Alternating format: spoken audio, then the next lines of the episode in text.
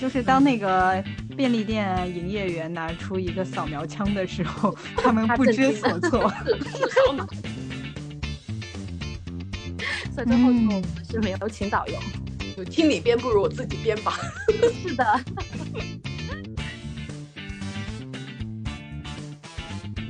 我去看古迹的时候，会觉得，呃，以前的古埃及人非常的聪明，他们发发明了很多的东西，但是现代的埃及人都把这种聪明用在了不该用的地方，所以我们在那边被骗了好几次。最后做的漂亮，告诉他中国人是有骨气的。是的。当你去到跟可能阎罗王报道的时候。阎罗王会称你的心脏的重量来决定你要上天堂还是下地狱，所以我觉得挺有意思的。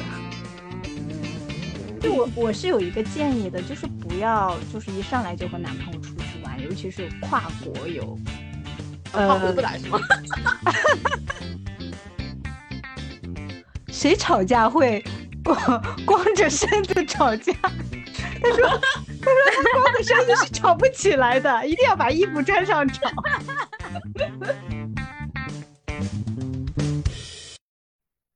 嗨，大家好，这里是九二九四，我是宇哥，我是四万。哇，今天激动人心的，咱请来了四万的好朋友小花。嗨，小花。Hello，Hello，大家好，我是四万的朋友，我叫小花。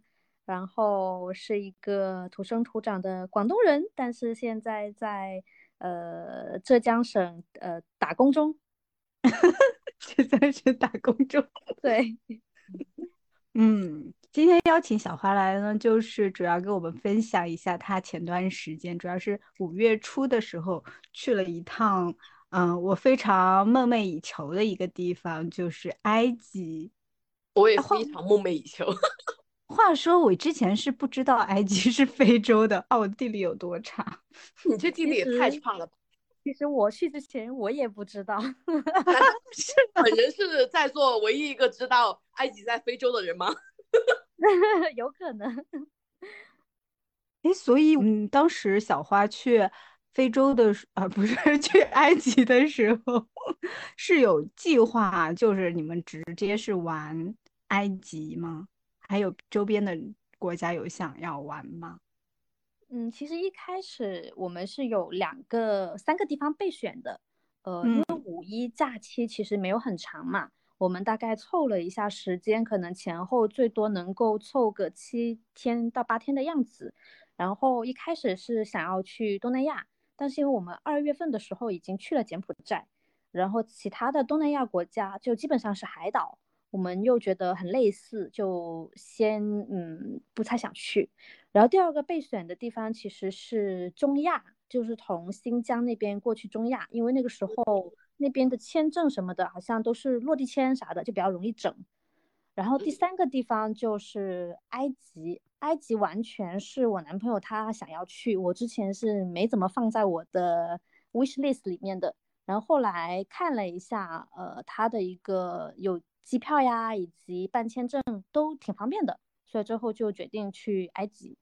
嗯，这么说就想问一下，这个签证是有多方便？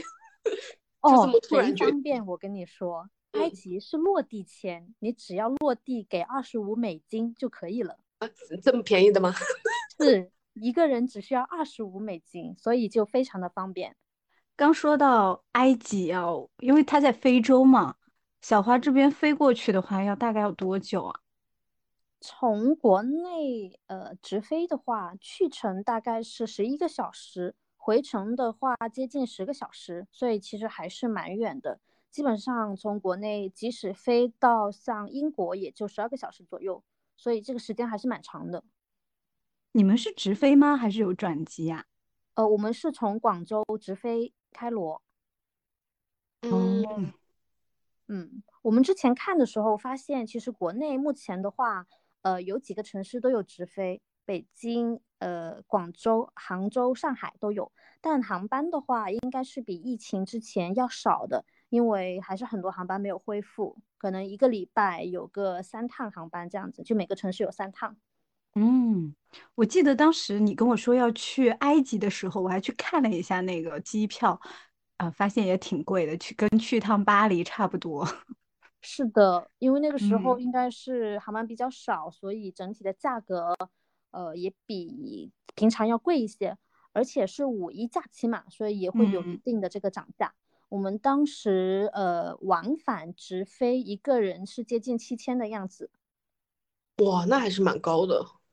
是的，我感觉以前疫情之前可能就可能四五千，嗯，嗯，哦，那啊，你们是几号去的呀？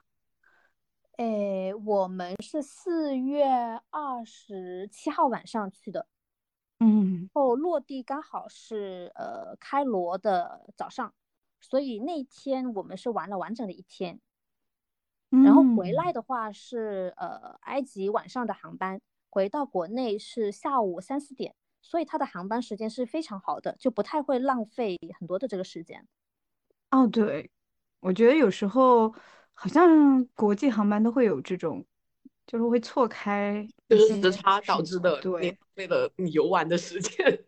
对，是的，对对，所以当时我们看到这样一个航班，还是非常符合我们这种行程非常紧张的一个旅程，所以就选了从广州飞。嗯，那你们是怎么计划的？就当时又去玩了哪些地方呢？诶，其实开呃，埃及它有好几个地方是旅行中比较推荐的一些地方的，像首都的开罗去看金字塔，然嗯后是呃几个特别的旅游城市，像北部的一个港口城市叫亚历山大，它是以前呃应该是古希腊的时候呃被占领的一个城市，所以是非常欧化的，就很欧洲的那种小镇的感觉。然后再往南走呢，是一些历史名城，像呃卢克索、阿斯旺，就是看那种呃古迹的，里面会有很多非常出名的一些古迹。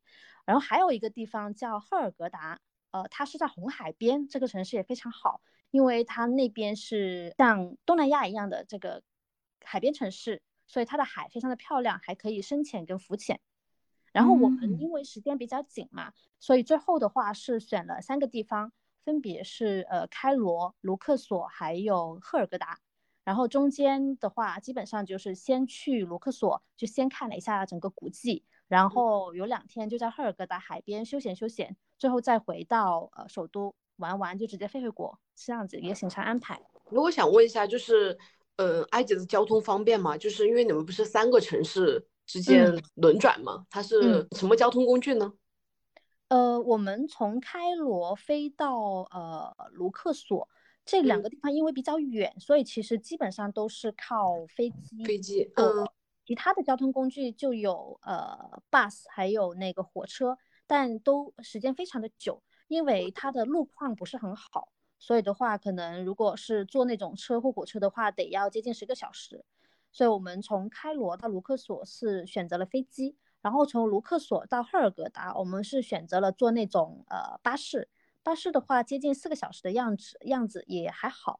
然后从赫尔格达再回开罗，我们同样选择的是坐飞机。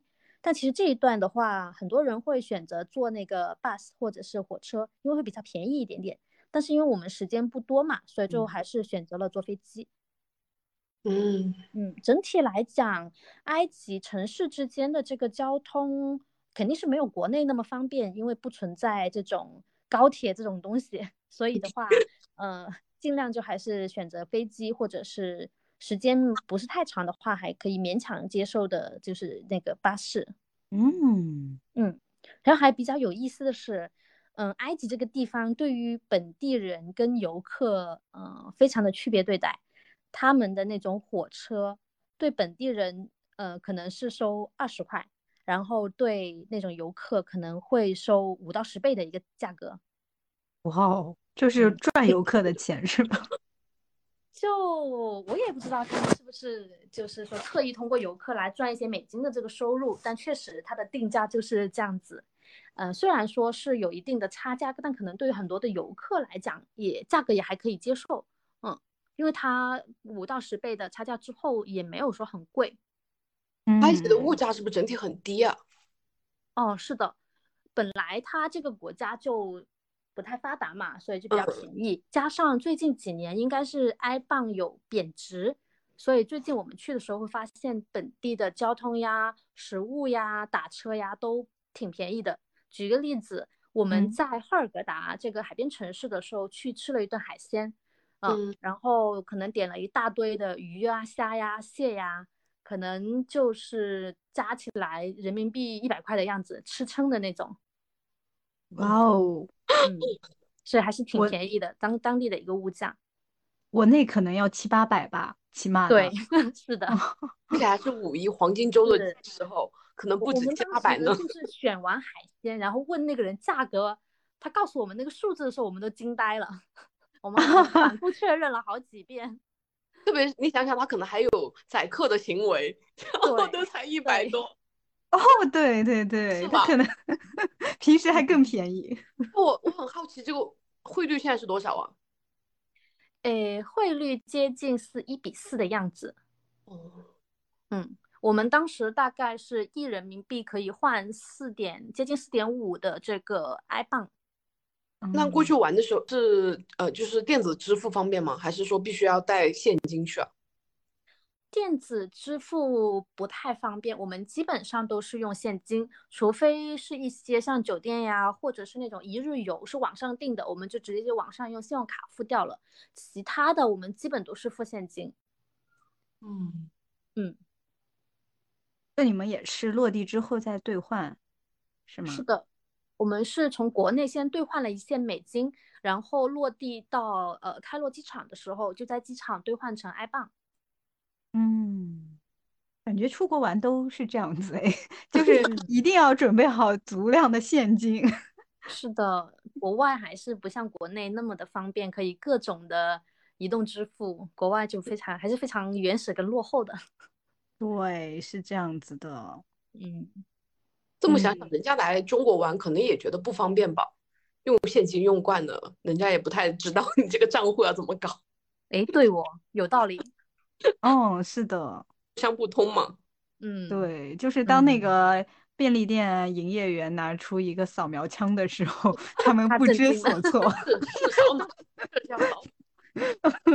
也，他们会不会以为那个是验钞机？有这个可能。那这次小花去埃及，有觉得哪些地方是特别推荐我们去玩的吗？嗯，我会特别特别推荐卢克索跟赫尔格达。呃，开罗因为大家肯定都会去的，因为落地就基本是落开罗嘛。然后呃，如果对那种象形文字特别感兴趣的，一定要去卢克索，因为那边有好几个古迹的地方。是保非常完整的保留了很多象形文字的一些篆刻的，比如呃那边有一个神庙叫呃卡奈克神庙，嗯，里面呢所有的柱子上的那些象形文字都非常的清晰。然后还有一个地方是，呃国王谷，是以前很多法老的一个大的山谷陵墓，然后里面很多埃及的一些画呀，以前的一些象形文字的雕刻呀。都保留的很好很好，而且颜色也都还在，所以这个地方是我非常非常推荐的。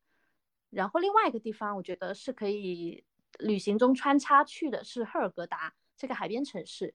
因为一般我们去呃一个地方旅行，可能整个地方都是要么是看古迹的，要么就是可能是像东南亚整个都是潜水的。但是在埃及的话，就比较好的一个地方是它可以有不同的东西穿插着来玩。你可以两天可能在卢克索这个地方看一下古迹，然后两天在海边潜潜水、度度假，就这种很不一样的这种旅行，呃，整合在一起，我觉得还是非常的舒服。啊，对，那天我问小花，微信上问他，我说说埃及特别好玩，他就说，嗯，那个沙漠、海，啊，我就觉得啊，怎么沙漠和海都能玩，而这个地方真棒。对的。其实一开始说要去埃及，我没有特别想去，因为一一方面是五一就那么几天，然后要飞那么久，就觉得很累。嗯，然后后来我男朋友看了一下那些点，然后跟我讲了一下之后，哎，我发现玩的东西还蛮丰富的，就既可以看一些古迹，然后又能去潜水，还能去沙漠体验一下，所以就很丰富的感觉。对我发现，呃，我的朋友圈里面五一的时候去埃及的人特别多，所以我那时候还问小花有没有见到很多中国人，但是他说百分之九十以上都是老外，是吗？是的，我们去的这几个地方都很少国人，可能也就在开罗的时候，呃，稍微碰到了几个旅行团，然后其他的两个地方绝大部分都是老外，尤其是在那个海边的城市赫尔格达。我们去了一个小岛一日游，岛上基本就没有中国人，亚洲面孔都很少很少。嗯，是的，我之前去那个巴厘岛，然后我们就是坐车坐了很久，然后来到了那个巴厘岛最西部的那个地方，然后就发现连亚洲人都没有。但是在那个巴厘岛的那个中，就是那个叫什么登巴萨那边，就是很多亚洲人都有。嗯。我觉得这一趟其实就是相当于你既玩的人文又玩的地理，就它是结合的比较好，感觉好像埃及什么都有的感觉。是的，所以我觉得还蛮推荐的。但是对于我这种历史盲，我觉得很好奇啊，是不是去埃及玩必须要请导游什么的，不然就不会那么细致的了解到它这个当地的文化。一开始我也是这么以为的。去这种呃有很多历史文明的地方，可能得要一个当地的导游跟我们讲一下那些历史的东西。所以其实我们之前去柬埔寨的时候是请了导游的，但是呢会发现其实导游并不是我们想象中的那样，对所有的古迹都非常的了解。他大多大多数的导游就是可能到了一个点，跟你介绍一下这个点大概是个什么东西，然后告诉你哪里拍照好看，就这样就没了，就是向导。对。就他就不是我心目中所认为的那种导游，所以这次去埃及，我们其实是没有特别去呃找导游的，而是提前自己做了一些功课，然后也有蛮多介绍埃及历史文化的一些呃电影跟纪录片，先看了一下，然后去到当地确实发现导游，嗯，可能起不了太多的一个作用，因为在每一个点确实有很多本地的一些埃及人在当导游，但他们大部分也都是跟你介绍一下，哎，这个点是干嘛的。然后就没了，然后呃，可能大家都会期待你去到一个有历史文化的地方，他跟你介绍上面的那些东西是什么，比如他那些象形文字啊，可能代表着什么意思。但其实这个历史学家可能都还没解开，更不用说这些导游，他们不太可能会知道，他只能编故事。对，所以最后就我们是没有请导游，就听你编不如我自己编吧。是的。而且有时候我们还挺挺好笑的，就是其实像 B 站或者是那个抖音、小红书都有很多的各种的一些短视频嘛。有时候我们到了一个地方，如果想稍微看一下它的一些介绍，我们会马上去搜一下呃一些相关的介绍视频，可能一边戴着耳机，然后就在那个地方游玩。我觉得这个还还是一个挺不错的一个方式。哇，这个 tip 很实用哎。小红书。有时候小红书可能比什么都好用，我觉得。对，真的很方便搜索引擎。是的，而且东西内容又很新。我最近对埃及很感兴趣，就是因为前段时间应应该是那个大埃及博物馆，然后新馆开馆的嘛。嗯，就很多人去埃及，就很多人发小红书，然后我的首页总是看见，我就很心动。我去之前也对这个非常的心动，也很想去。然后我们去了之后会发现，呃，它那个新馆其实目前还没完全开放，它只是开放了一部分，里面的展品比较少，所以最后其实我们没有去那个新馆，而是去了旧的那个国家博物馆，大部分的藏品都还在那边。哦，是这样。是的，而且它那个新馆目前的收费就非常的贵，旧的那个馆应该是两百埃镑。呃，新的那个馆是一千埃镑，就直接翻了五倍，而而且你果然是翻五倍。对，就它它那个价格就是对所有人应该可能是一样的，我也不太确定。但是就是新馆旧馆的一个对比，居然翻了五倍，里面还没有什么东西，我们就觉得不太值得。而且我们时间也比较赶，没有办法两边都去，所以就最后平衡了一下，选择了那个旧馆。嗯，那你们这次旅行的话，人均大概花了多少？呃，这个我最后没有太去算呢，我估计加上机票、酒店，可能一万二三的样子。哦，嗯我觉得划算的，真真的可能还是物价低，因为我觉得你们这个机票就占了很大一头了。对，是的，是的，主要是机票贵，对，主要是花在了通勤上，是吧？对，是就机票，因为我们买了三成的机票，就是国际的，然后国埃及当地又买了两成，两成，然后当当时去另外呃那个海边城市，我们还报了两个一日游，一天去沙漠的，一天去潜水的。嗯，一日游是那种呃自由行吗？诶，它有点像东南亚的那种一日跳岛游。嗯。哦，你报了之后，早上他来酒店接你，然后带你出海，嗯，这个岛玩一下，那个岛玩一下，然后去这个地方潜一下水，那个地方潜一下水，然后晚上送你回酒店，就这种。哦，了解了，就是其实还是有好几个人组成一团啊，是的，是的，嗯。你刚刚讲到，嗯，一日游去沙漠，我就想起了，因为埃及再怎么它是非洲，我就想问它的气候怎么样？哦，这个埃及非常的干燥。哦，然后那几天我们基本上去了，第二天开始就觉得皮肤非常的干，然后鼻子会开始稍微有一点点流鼻血的感觉。哇，有一点，对，有有一点跟在北京差不多，因为我在北京也是两三天就开始有点流鼻血的感觉。哦，北京确实，北京这个时间是柳絮纷飞啊，这个鼻子 太难受了。所以那边的话就是特别干燥。然后温度的话，当时呃三十度出头的样子。白天呢就在外面的话会非常的热，但只要到阴凉没有太阳的地方就会稍微有点凉，所以它的温差还是非常大的。嗯，所以它那个紫外线其实也很毒哦，非常毒。我可能晒黑了两个度。我在东南亚 那个巴厘岛也晒黑了不知道多少个度。太可怕了，是的，所以是一定要做好防晒。对，防晒，防晒，旅行第一步。对。哦，我还有个特别想问的问题哦，就是我们不是都是对埃及有些刻板的印象吗？你有没有去了之后，呃，我的刻板印象，比如说就是，呃，我最开始认为它就是个沙漠城市，但其实它靠着海边，是吧？诶，它是。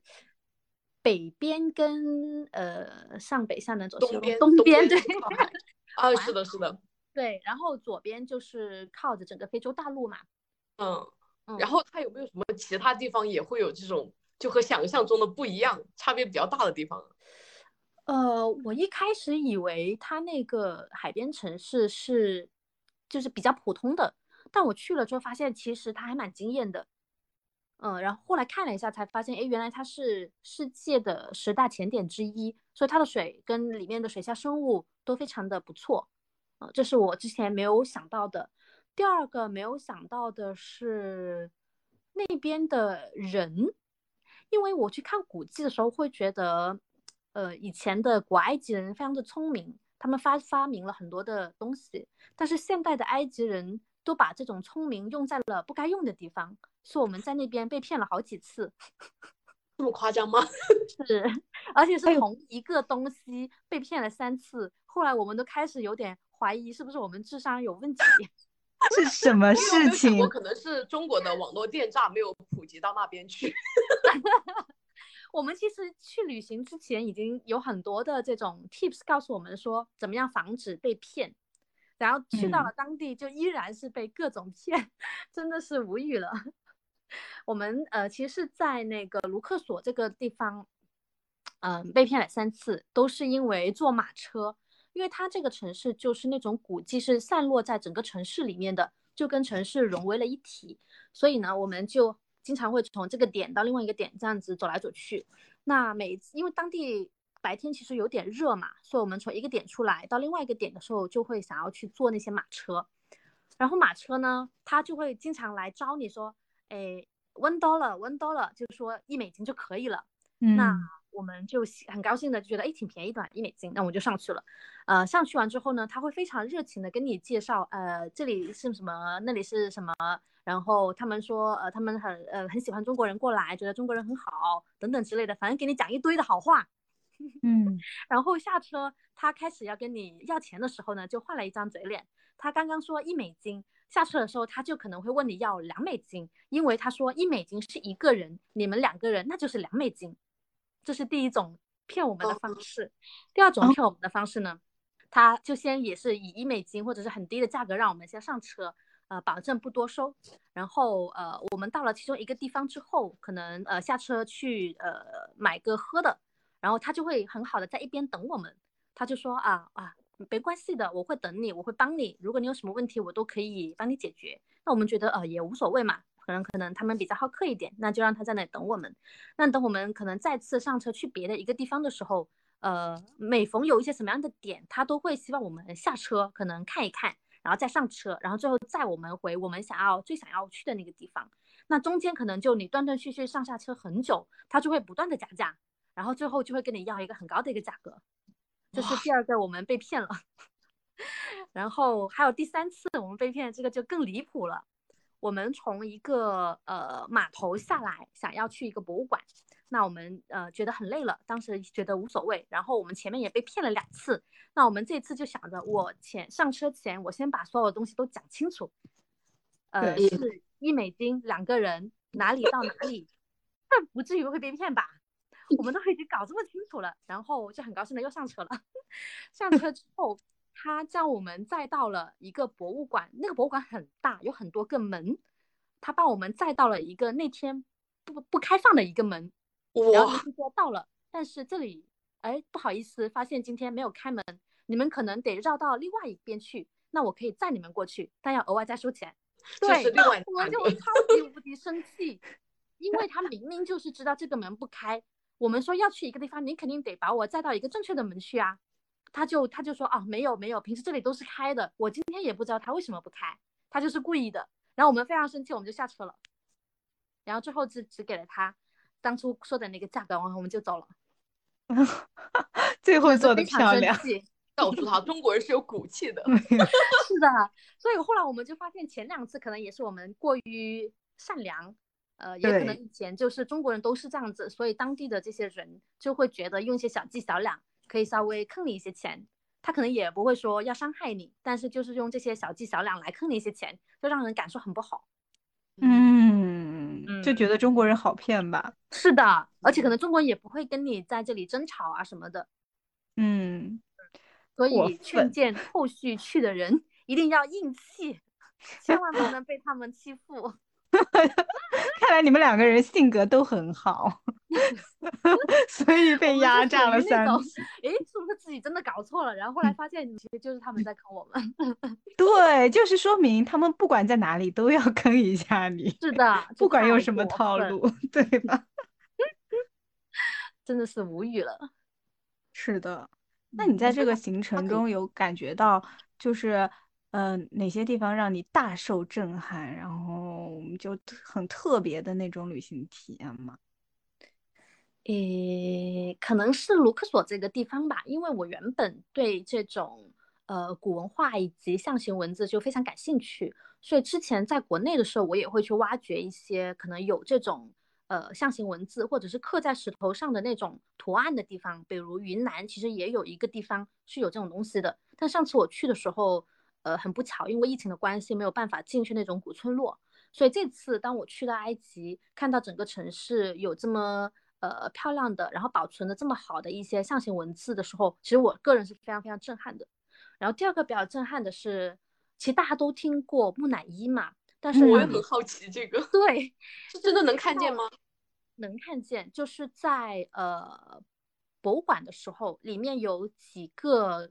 呃，木乃伊是打开了的，就是他把呃外面的那层布呀，相对东西已经打开了，把整个人给露出来的。哦，就是没有那个白色的绷带的那种。对了，没有了绷带，就直接把人给露出来了。所以你会看到，其实他是一个四五千年前的人，完整的躺在那里，然后能够看到他的毛发是那种呃金黄色的，然后也能看到他的轮廓，看到他的皮肤。我觉得这个非常让我非常的震惊。哇，那皮肤是那种还是看起来是有弹性的吗？还是说很干瘪？有有弹性，这么高级的吗？就所以我会非常的震撼，真的是非常的震撼。看到这些就是四五千年前的人躺在这里的时候，虽然也有点恐怖哈。嗯嗯，哇，这真的很震撼啊！能拍照吗？呃，我当时拍了几张，等会发到群里面。呃，它可能在我手机上的那张会有点可怕，因为是一个小孩的一个木乃伊。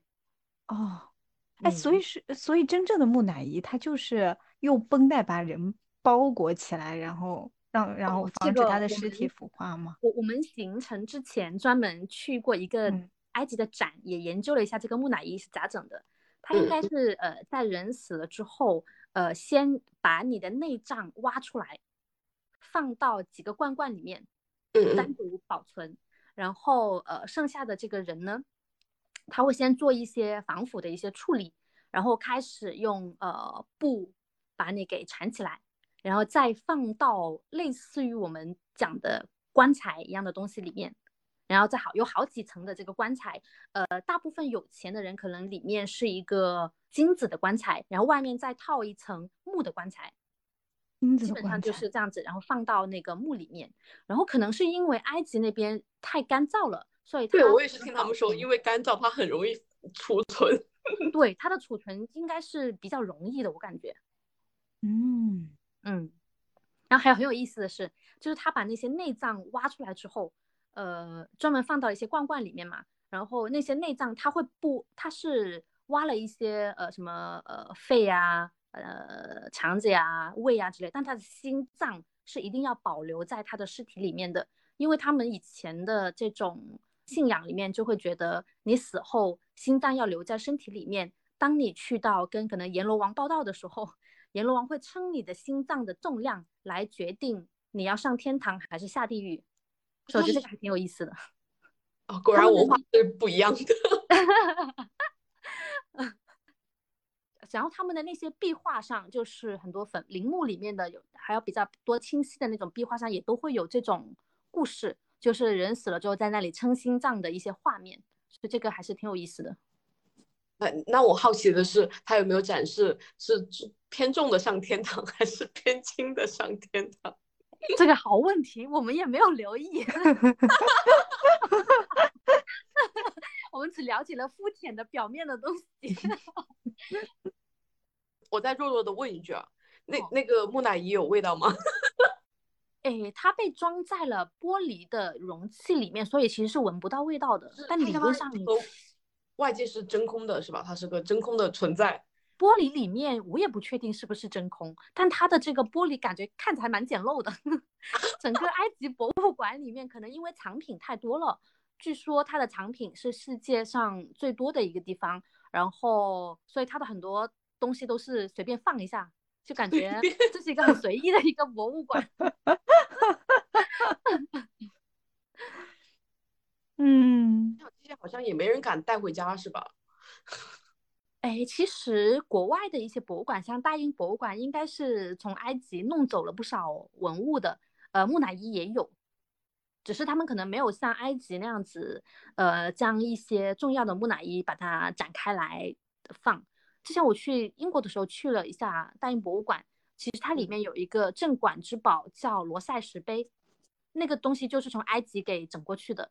然后就靠着那个石碑，因为石碑上它有三段文字。分别是呃象形文字、古希腊语文以及当时埃及的一个通俗文，他们就靠着上面的这三段文字，呃，把象形文字给破译了，所以就这这玩意儿就变得特别的牛逼，然后就被英国给拿走了。然后在埃及的博物馆里面，现在就放了一个复制品，所以这个也是挺搞笑的。正品居然被整走了，对，整用的很好。不过我去到就是埃及博物馆，就会觉得，也许有一些比较重要的文物被拿走了，也不是一件坏事儿。因为我觉得就在 埃及这个地方，就这么随便放一放，也没有人去做一些 考古啊或研究或者保护，可能后续也就这么没了。嗯，应该被拿走的还是蛮多的，因为他们以前不是说，嗯、呃，这些国王死后就是最早不是建金字塔嘛，然后太招摇了，大家就去盗墓。他可能大部分已经都被偷走了，后面就是大家发现哦，很容易被盗墓，国王他们就开始修建那个国王谷，是吧？就埋在地下了。是的，是的，两拨人里面也是有非常多的以前的那些法老的墓，以及可能以前那些达官贵人的一些墓。但是现在我们进去，其实里面也都基本都是空的，可能有一部分是被考古的挪走了，有一部分就已经是被盗墓给盗走了，里面都是空的。我有一个很好奇的问题，就是刚刚说到金字塔嘛，金字塔里面是什么呀？也是陵墓，它有点可能像呃我们那个秦始皇陵。哦，我最开始在想，它这个规模和兵马俑的规模相比，哪个更大呀？其实我没去看过兵马俑，所以，因为秦始皇陵它也是没有。还还没有打开嘛？这个墓还没有打开。嗯，是那个面积感觉也挺大的。不过 我看大家的照片，觉得金字塔比想象中大很多的样子。没有哎，其实没有吗？我们去到实地的时候，我们还是稍微有一点失望的，因为金字塔在我们以前就是各种照片呀，或者别人的一些呃介绍里面，总以为它很大很大。但当我们去到现场的时候，会发现并没有想象中的那么的宏伟。哎，他们不是说金字塔的那个就是垒起来的那个石头，说一块都有一个半人的高度吗？哦，这个是的，就是它石头是很大，但它整个垒起来之后，嗯，应该只有一百四十多米，所以其实高度也没有特别的高，只是它每它确实基座的那些石头每一块都很大也很重，所以当时可能建这个金字塔的时候确实是挺牛逼的，但是现代人可能太多高楼大厦了。去到之后发现，哎，好像也没有想象中那么大。对我刚刚就想说，可能是因为你是从上海过去的，觉得他也没有那么 高了。嗯，但我就在想，这些人是怎么把这些石头运过去的？一定超级超级重。对，我觉得现代人都为，就是你不通过机械化的运作，很难把它建成。嗯，这个也是我去的是去埃及之后有一个。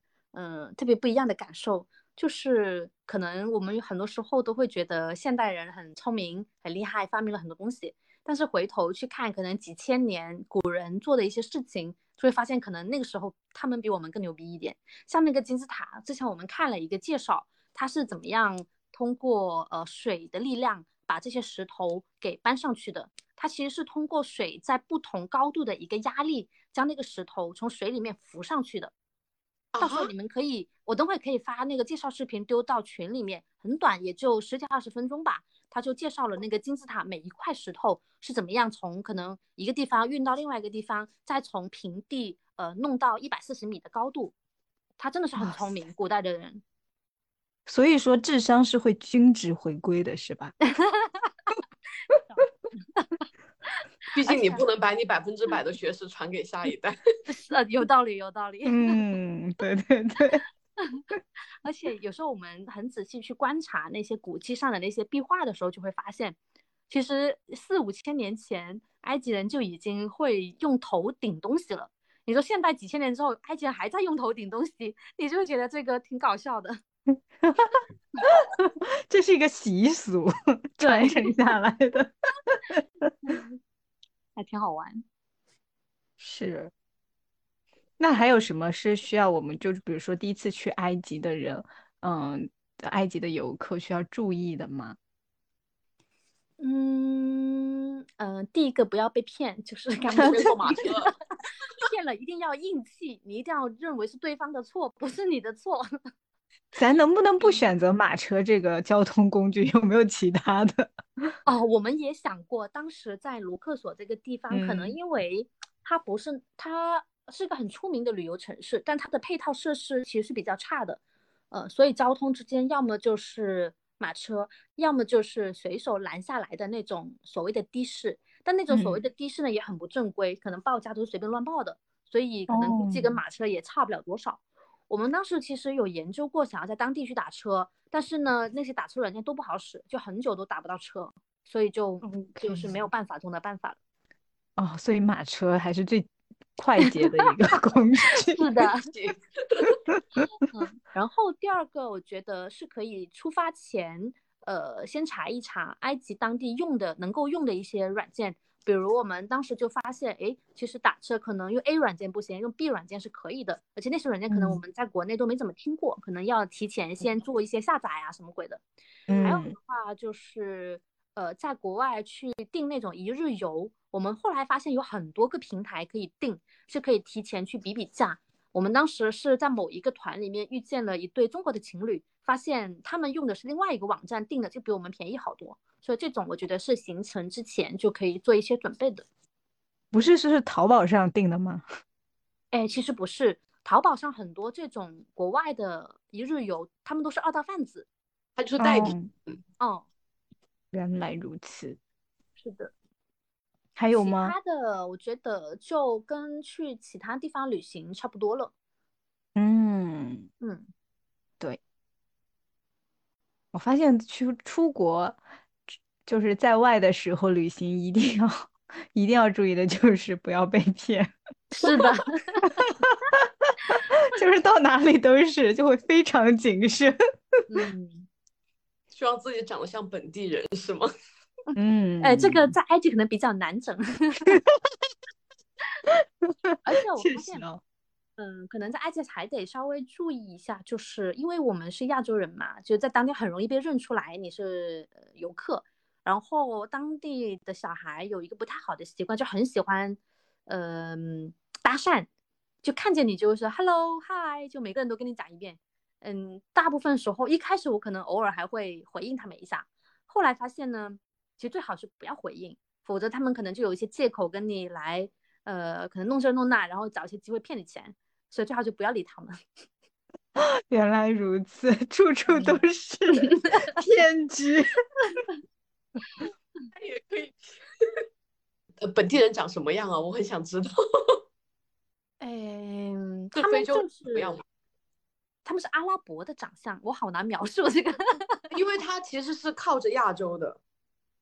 哎，对，所以他们跟中东的长相其实中东应该嗯嗯，讲的也是讲阿拉伯语，然后文化上就是伊斯兰的文化，所以有一部分的城市你会看到很多女女性其实是戴头巾的，对对对，戴头巾。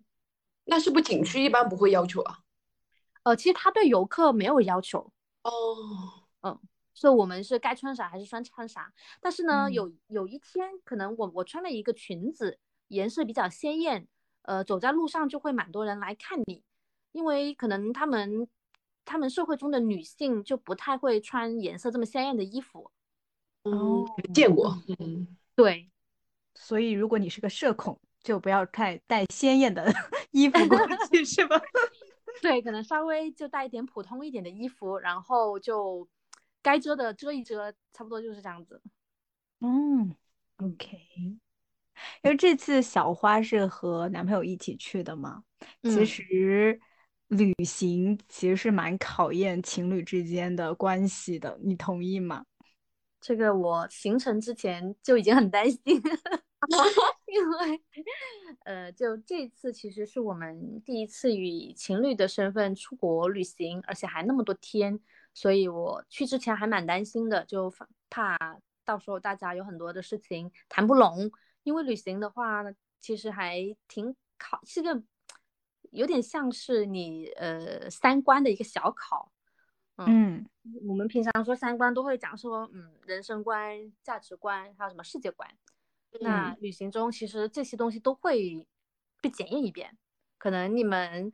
呃，旅行的一个方式，可能有些人是喜欢奢游的，有些人是喜欢穷游的，啊，这是可能是一些一种方式。那有些人呢是喜欢做非常缜密的这种旅行计划的，精确到可能今天要去哪几个小时，什么点去吃饭，这种都很精确。那有些人就是喜欢很随意，所以我觉得这些等等等等的大大小小的点，确实就真的是一个非常对情侣来讲是一个非常大的一个考验。嗯，是的，我也是这么认同的。嗯，就是你们旅行中有争吵吗？嗯，没有那种互相争吵的，但是会有一些可能发生了某件事儿，我可能觉得不太舒服，可能会生气的这种是会有的。哦，摩擦是吧？我第一次和我男朋友出去玩的时候也是有的。就是我当时是因为什么？呃，当时我是发现哦，原来我男朋友是一个其实脾气还蛮大的人，就是脾气比较急躁的一个人。哦，就是可能跟我的这个性格就形成了一个反差，我属于比较慢性子，然后他就属于比较急性子，所以当时因为他是属于把那种旅行规划的很缜密的那种类型人，这让人很很大压力。哎，对对，然后就是比如说那个我们当时是也是玩那个跳导游，有一个呃有一个。嗯，那个导游就说：“哎，一会儿可能会有新的旅行团过来，让我们就是赶紧拍照，现在人还少。”然后我男朋友就去了那个，就很快就下车了，他第一个下船的。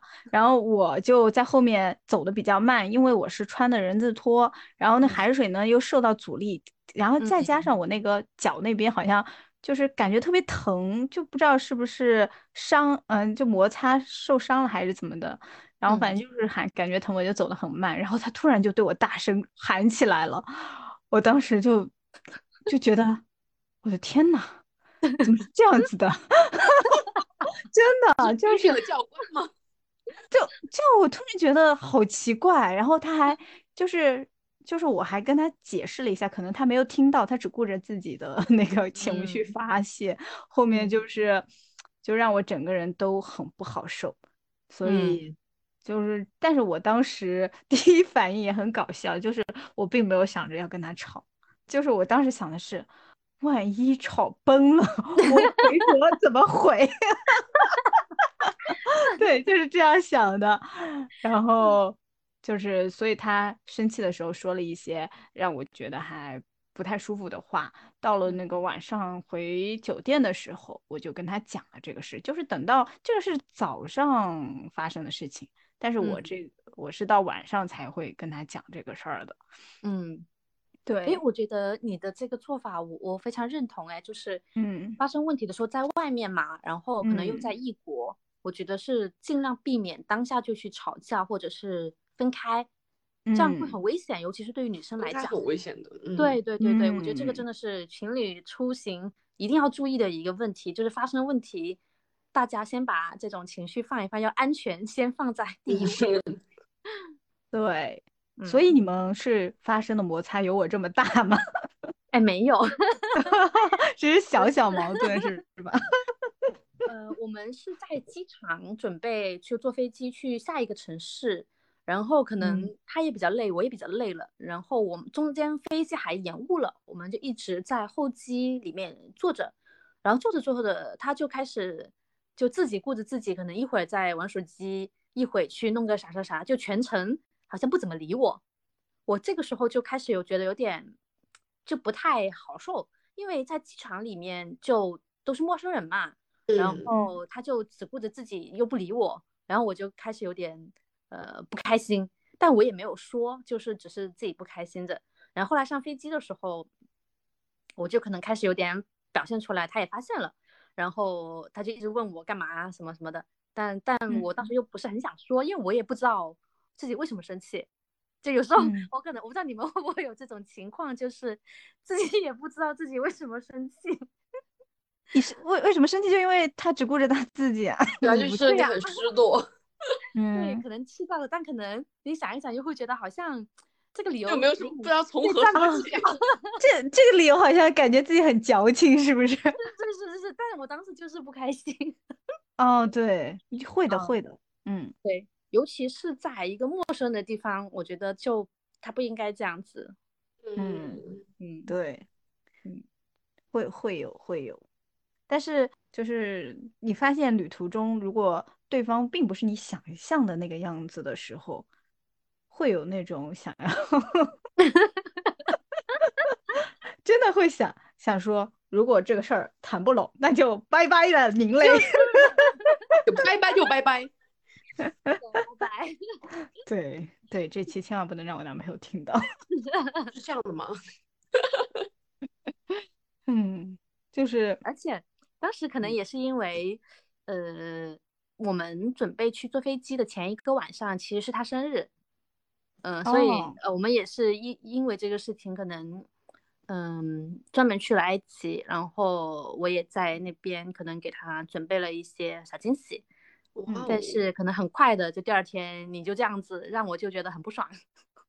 哦，明白了，是的，女孩子都会这样的啦。是的，我觉得也不光是女孩子吧，就是人与人之间的 互相尊重吧。我觉得大家一起出来玩，就应该一直在交流啊，或者嗯，要顾及对方的情绪嘛。嗯，对对对对，就你和朋友出去玩也一样啊。就即使我觉得当下，嗯，不是你男朋友，你是和你朋友去的埃及，在机场里面陌生的环境下，他玩着自己的手机，我光想想都挺崩溃的。那我也只能玩手机吧。其实我 我是有一个建议的，就是不要就是一上来就和男朋友出去玩，尤其是跨国游。他回不来是吗？因为就是在你不是特别了解这个人的情况下，我不建议去做这样的跨国旅行。呃，就是我我因为我第一次去巴厘岛，就是我男朋友带我去的。呃，我感觉到，其实我第一那也是我第一次出国，因为我我护照是白本。嗯。对我出国出境的会有一种不适感，我会发现语言环境啊，比如我身边的语言环境啊，还有人种啊，还有那种不安全感，其实会非常强烈。嗯，就是那个，就是我有一天我们发生了一个很很明显的一次，也是在巴厘岛发生，其实发生了很多。我举个例子，就有一天我们落地在那个，呃，哎，巴黎。巴黎呃，印尼的首都是哪里来着？我有点忘记了。雅雅加达吗？加达。哦，对，我们落地在雅加达，然后要第二天早上，嗯，八点的飞机要转去巴厘岛那边。嗯，然后我们是从雅加达的航站楼到另一个航站楼转转乘，然后航站来之后还蛮蛮远的，我也不知道要走多久。就我们那儿那会儿就在等那个摆渡车。嗯。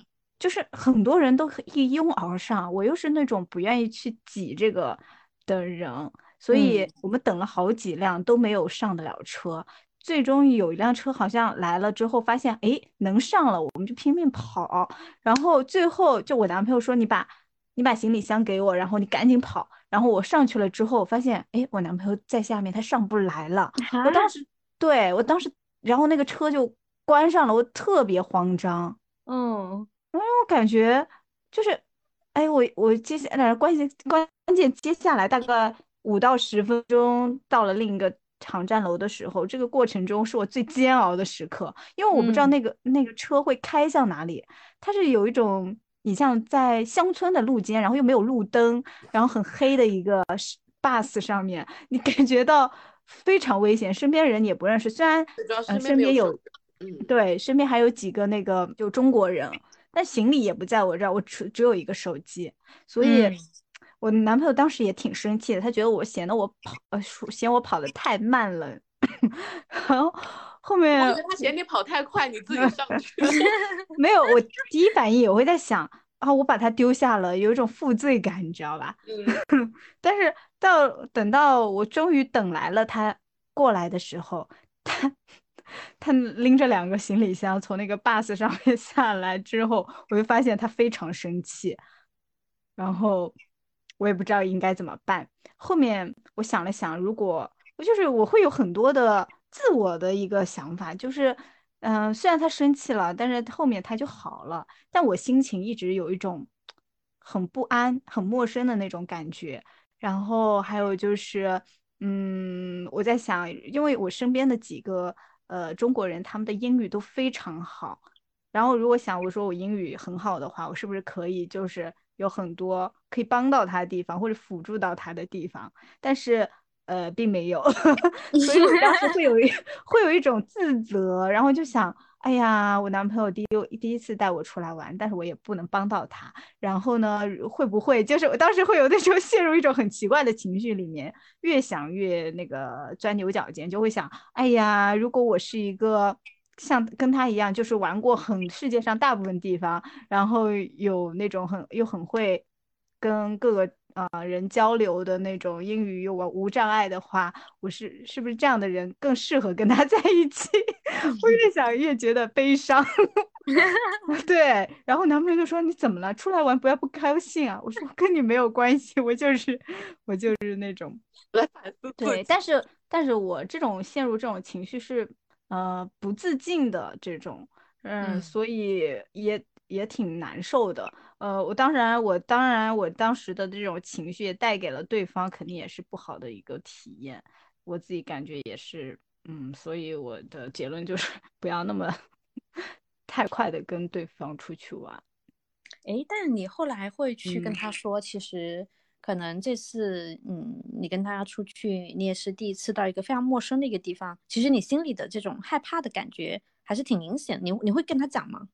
哎，说实话，我好像没有说，哎，那还是让他听我们节目吧。对，就是这个事情过去了之后，我发现，哎，好像又回到中中间，我就不会去讲这个事儿。就有时候我我也就那会儿我也不太会暴露自己的脆弱的那部分，就是就虽然已经暴露了，但是又不想说，是因为嗯，但是我有讲，我有讲说，如果是不是啊，因为有一个更好，就是更更会英语啊，然后跟你一样玩过很多海岛的地方的人，在你身边会更好。我我说出这种话，然后但当时他有安慰我，就说，可是他们都不是你呀。对，所以那个时候其实是有被安慰到。嗯嗯，我觉得有时候可能很很多时候，女生经常会有像万万刚刚的这种一些自我的呃怀疑。嗯，像可能当时生气，我后来就会以为是不是我自己太矫情了。嗯，但是他又确实就是我那个时候内心真实的这种感受情绪，对。对。嗯，就不管他是不是矫情，他确实就是我当下的一个感受。是的，就很真实。嗯，我觉得就是女生的心思比较细腻吧，就是会比较敏感，就对很多可能男我我身边大部分男生可能他都感受不到，就是比如说你刚刚讲你和你男朋友在机场那种经历啊，他可能都没有感受到你在想什么，他只是觉得你可能不开心的不跟他讲话了，他才意识到你不太对劲了。嗯，他并不知道你想了什么。那这种时候是不是应该直接跟他说啊？不管我觉得矫不矫情，我就是告诉你我当下不爽的点是什么。其实我觉得关系没有到很亲密的时候，你是很难以启齿的，就不好开口。是的，对。我我当时生气完之后，可能是过了一整个晚上，就才能够去开口讲这件事情。我也不知道是为什么，但就就真的是难以启齿。哦，你至少一整个晚上都在想讲还是不讲，是吗？嗯，就是讲不出来，真的讲不出来，就是会感觉自己是不是很矫情，就会有那种 感觉在里面。我包括我 get 到你的感受，是的，是的，就是就像我，我就是像处理一些问题的时候，我不会在当下，因为我知道对方是一个很急，呃，急脾气的人。就是我当下我不会去反驳啊，或者是就是跟他硬刚，这这不是我也不是我性格会做的事儿。但是我会在事后，如果我觉得这件事真的我很在意，我会在一个就是大家聊的比较轻松的一个环境里去提这个事儿，或者是就在对方开玩笑的时候，然后我其实那个就是我刚刚说到的那个什么，嗯，就是。吵架，他我不愿意跟他吵，他还反而就那种更生气了。他说：“你就要 吵出来啊！”那种你知道吧？就是他是那种性格的人。然后后面就是反而他们他们这种性格的人，可能可能会觉得一拳打在了棉花上的那种。对，然后以至于我们后面去逛那个呃科莫多的一个公园的时候，呃，就是我们当时就自己互相赌气在那说。我不介意这个时候再跟你吵的啊，然后就那种，你知道吧？两个人，他他也说，哦，我也不，我不在意面子的，就是那种，就是其实前后都有我们同行的啊旅客嘛，一个团的，但但我们就就会就跟比较幼稚的这种开玩笑的会去说这种，嗯嗯，看得出大戏啊，这些同行人。是的呀，就是其实其他人能感受到，尤其是我在觉得，嗯，对方向我发脾气的时候，我会有一种，就是如果我身边的是好朋友就好了，就会有这种想法。就我特别想问这个点，那你觉得和情侣出去和呃旅行啊，一度和和朋友一起旅行，状态是不一样的吗？我觉得朋友已经是你们认识，你们能够作为朋友一起出去玩，其实本身就是会彼此尊重彼此的那个界限的。你们不会想要说试探啊，或者是要去深入的去了解对方。你比如说宇哥就是一个有洁癖的人，你不会想着说去，嗯，我这个洁癖会不会触犯到你？你就会很尊重，我会很尊重你的洁癖嘛，对吧？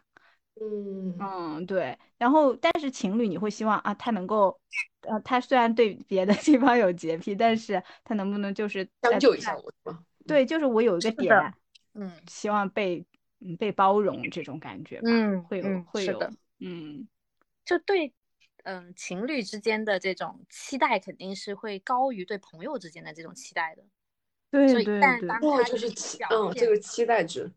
对你的期待不一样的时候，可能就很容易会有一些不开心，或者甚至是矛盾啊、吵架这样的一些情况。是的，对，所以我当时会想，如果 跟我一起出来玩的是朋友多好。对，但其实是我们自己有时候。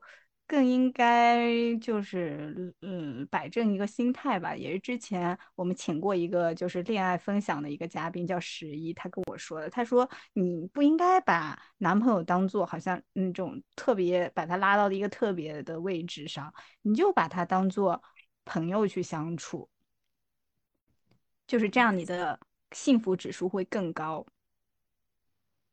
嗯，你们认同吗？听着很简单，但是我觉得很难，太难了，很难做到，是不是？是是 是，对的，这就是情侣和朋友之间的区别嘛。嗯，就是一般发生不和之后，就是你，嗯，哎，小花之前有和其他的前任们出去玩吗？有对比吗？呃，你说旅行时候的对比吗？嗯，就是对情侣。出去旅行，嗯，我比较明显的感觉是，当性格契不契合，嗯，在旅行中确实会很容易被暴露出来。嗯，以前我就曾经试过跟就是性格上差异比较大的一起去旅行，我就是那种性格很慢，然后很多事情喜欢踩点，赶飞机、赶车我都很喜欢踩点的一个人，然后对方又是。很喜欢提前的一个人，所以我们是有曾经就是在旅程上吵架吵得很凶的，但是跟现在的这个，就一开始他就知道我就是一个 踩点的人，嗯，所以他就可能提前就觉得这也 OK，然后他自己也不是那种呃要按时按点提早的人，所以呢就就明明显会发现，呃。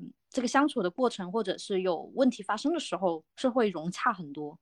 哦，是这样子，就整体很舒适。嗯，是的，是的，性格契合蛮重要的。嗯，对。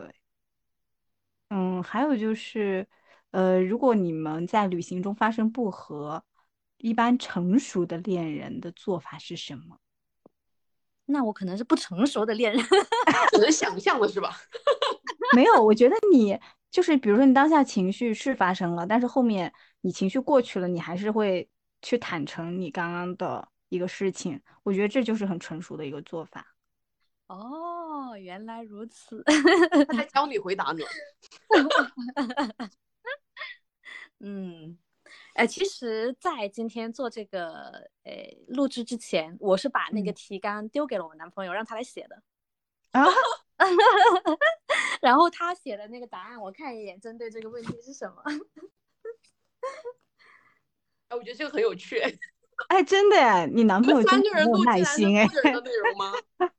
他他写了几个字，他就说，嗯，先道歉，找到问题点，然后针对性解决。这是他写的。嗯，我认可他这是成熟的做法，因为一般。普通直男的做法只有第一句，就是先道歉，就就没有了后面解决问题的那个，是吗？他还是想知道到底是因为什么吗？嗯嗯，对对，这个我觉得找到问题关键也是蛮重要的。对，能不能解决这件事情，而且会避免以后出现类似的情况。对对对，而且我后来发现，当我看到他写的这些东西的时候，嗯、我会有一个感觉，就是，就是我跟他都是同年纪的，我们都三十几岁，然后跟嗯二十几岁谈的恋爱确实会不太一样，就大家的嗯心智成熟度是更高的，就可能以嗯前很年轻的时候，你会觉得很多时候你都不知道问题在哪儿，然后更加不知道解决问题的一些方式方法。嗯，嗯，是这样。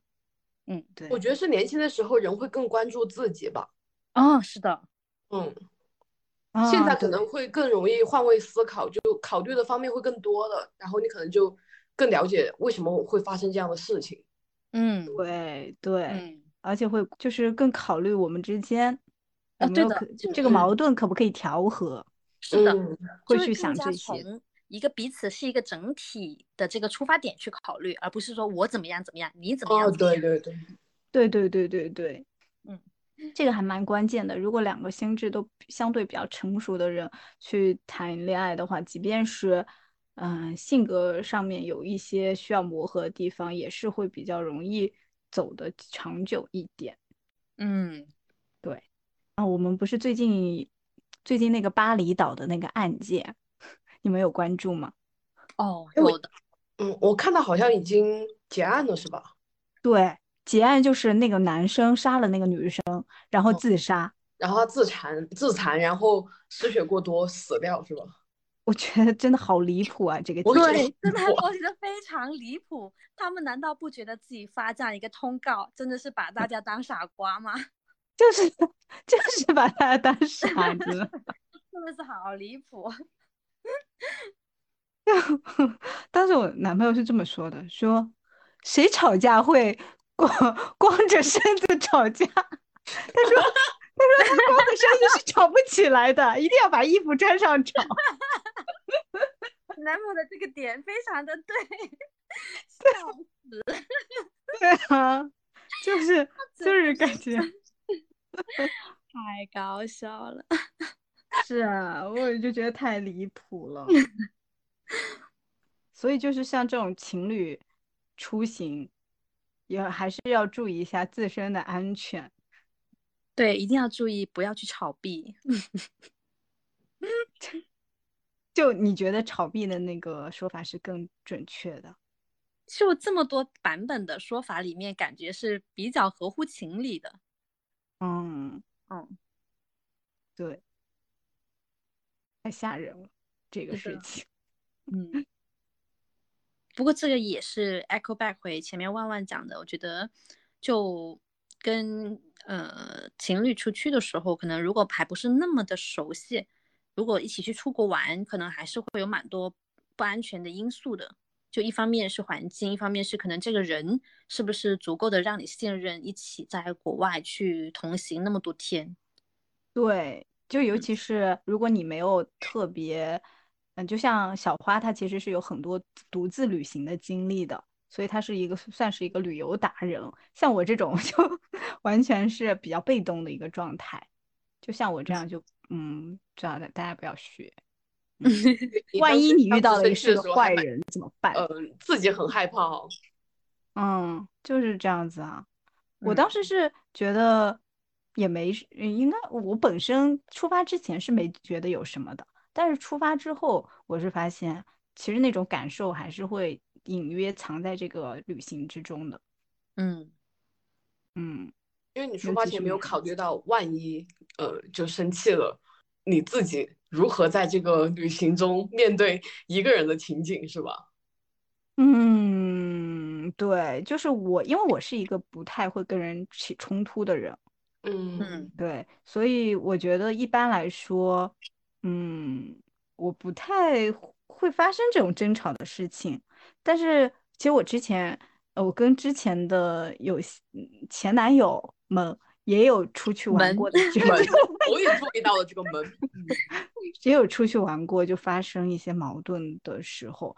但我那个时候去处理这个事情，呃，就是我可能是主动会去聊的人，但对方发现对方是个冷暴力的，我就会同时也会发现我不想去探讨跟他再聊这个问题了。嗯，然后就也是在那次旅行之后，我们的关系就急速的走向了分手。嗯，对。旅行这么考验人的吗？啊，我是真的觉得蛮考验人与人之间的那个，就比如说我，我第一次和我男朋友是去的，啊，也不是说第一次跟他出去玩，其实我们在约会的阶段，就是在成为男女朋友之前，就我们经常出去玩，都是他自驾游，然后带着我去上海周边这样玩的，所以我不会觉得我们俩之间有太多的矛盾。嗯，其实是有过验证的嘛，但是这嗯种出国玩其实完全不一样了，我是这么觉得。嗯，所以还是要就是告诉大家学好一门外语的重要性。哦，是这样子的，就是如果你一个人的话，至少 比人通的要方便很多。对对对，会方便很多，对，是的这样子。嗯，不过也没关系，因为怎么说呢？只要有嗯钱就能办得到。对，你有钱就可以，而且大家说英语的话，我觉得就是麻烦了点，可能就是你得去翻译软件上翻译一下。对，其实现在很多翻译软件还蛮好用的，因为我们在埃及当地，其实有时候碰到一些可能司机啊，他是不讲英文的，我们就会用谷歌的那个翻译来跟他沟通，也还行。嗯，那还挺好，就是就不用太担心 语言的问题。对，但是可能碰到危险的时候就是另外一个情况了，哦，对，危险之下可能就没有办法说要谷歌翻译啊啥的，所以就去一些可能不是特别安全的地方，或者是非发达国家，还是建议嗯尽量有个伴吧，然后男生也尽量尽量不要丢下女生，不管发生什么事情。对，就是我觉得这个还是蛮考验的。就比如说，嗯，有些男生啊，很过分的，就我之前也听说过，就是说直接把女朋友扔下了，在就比如说在高速上把女朋友直接扔下了，还有那种什么玩意儿？对啊，就是我之前有个呃初中同学，他是一直在温哥华那边生活的，她也在嗯那边定居了，然后结婚了。她男朋友就是哪里都好啊、但是有一点很奇怪，就是性格非常怪异，就是在那个就是非常生气的时候，他会在那个马路上把女朋友扔下，然后而且会飞开快车，就开特别快，让女朋友都非常害怕的那种。这个嗯还挺让人害怕。这个还挺不无法想象的，怎么会接受成为他的妻子的呢？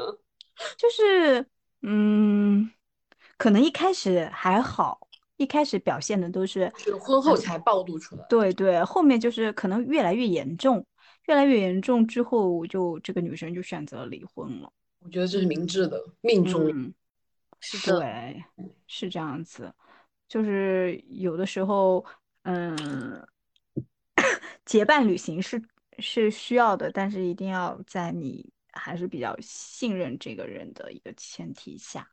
嗯，嗯，毕竟还是安全第一。是的。国外其实很多时候真的还比不上国内。国内其实大部分时候在一二线城市，或者就绝大部分嘛，都不说一二线城市，都还是安全的，因为马路上有很多摄像头，大部分中国人也嗯就是安分守己，不会去干坏事儿。但是国外就真的很多时候是我们难以想象他们会做什么事情。是的，就是发现就是中国的，嗯、中国是熊孩子比较多嘛，然后嗯国外是孩子反而比较乖。嗯，刚刚不还说了吗？埃及的小孩也不要搭讪，好吗？不要和他 回应他，也不一定很乖。哦，也是，就是，但是我感觉中国人真的是，可能到哪里都还是比较文明素质的那种，他不会就是到了国外出去旅行还偷你个什么东西，是我觉得挺少发生的。是的，那你讲的嗯。这个文明，我就想起之前不就是金字塔，呃，有一段时间有个事件，好像还蛮久的，就是说中国游客去刻了“到此一游”，当时还闹得沸沸扬扬。你就 这个打脸瞬间来的这么快。其实后，嗯，我们去看一些古迹的时候，会发现，嗯，不止中国人，呃，外国人也会干这种事情。看来是普遍现象。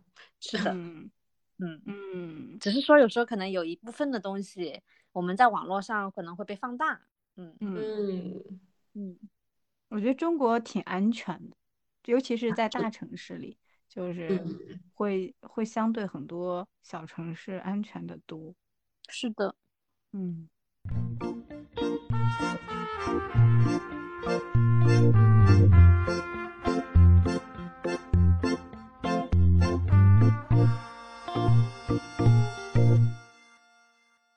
就感觉虽然我一直在小红书上被种草埃及，然后听完小花讲之后，啊，瞬瞬间想请假冲过去。